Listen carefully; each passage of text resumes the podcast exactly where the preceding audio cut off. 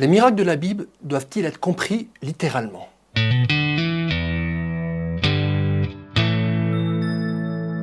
Oui, les miracles de la Bible doivent être compris littéralement. Toute l'écriture doit être comprise littéralement, sauf les parties clairement symboliques, comme par exemple le psaume dix-sept, huit.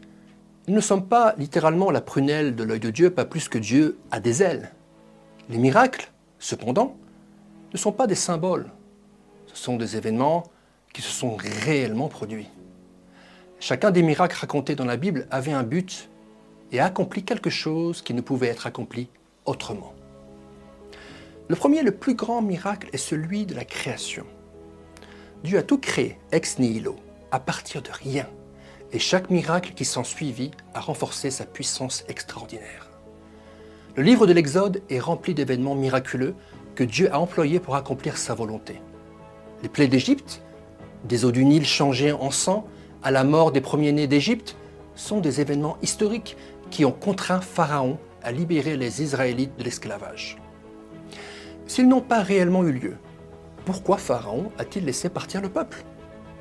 Et si la mort des premiers-nés ne s'est pas produite, cela voudrait dire que Dieu n'est pas descendu en Égypte cette nuit-là, et que les Israélites n'avaient aucune raison d'appliquer du sang sur les poteaux de leurs portes.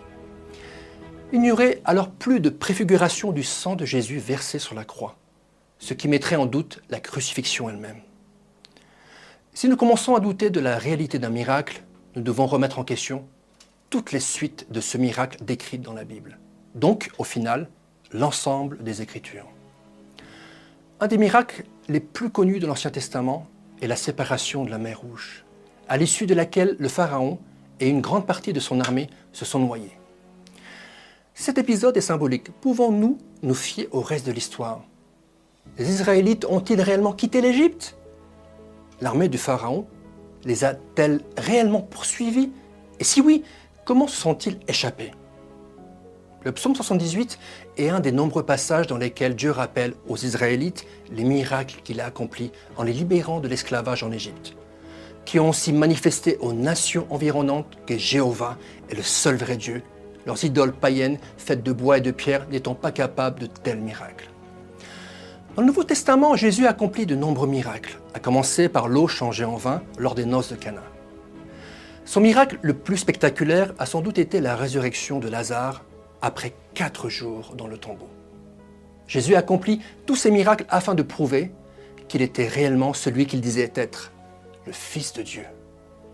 Quand il a calmé la tempête en Matthieu chapitre huit, même ses disciples ont été étonnés. La Bible dit ceci, « Ces hommes furent très étonnés et dirent « Quel genre d'homme est-ce?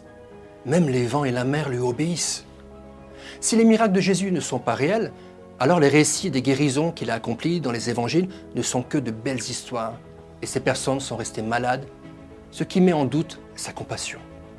S'il n'a pas réellement nourri des milliers de personnes avec quelques pains et poissons, alors elles sont restées affamées.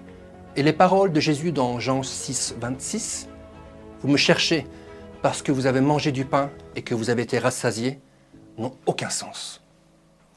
Heureusement, Jésus a réellement guéri les malades, créé de la nourriture en quantité suffisante pour des milliers d'hommes, changé l'eau en vin et ressuscité Lazare.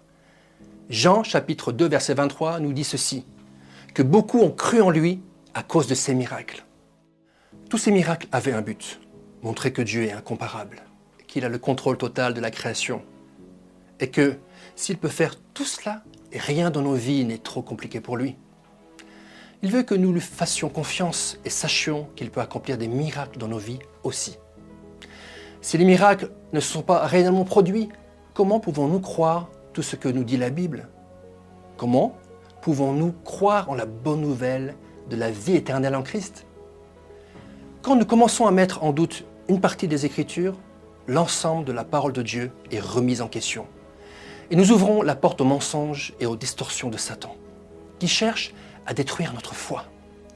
La Bible doit être lue et comprise littéralement, y compris les récits des miracles.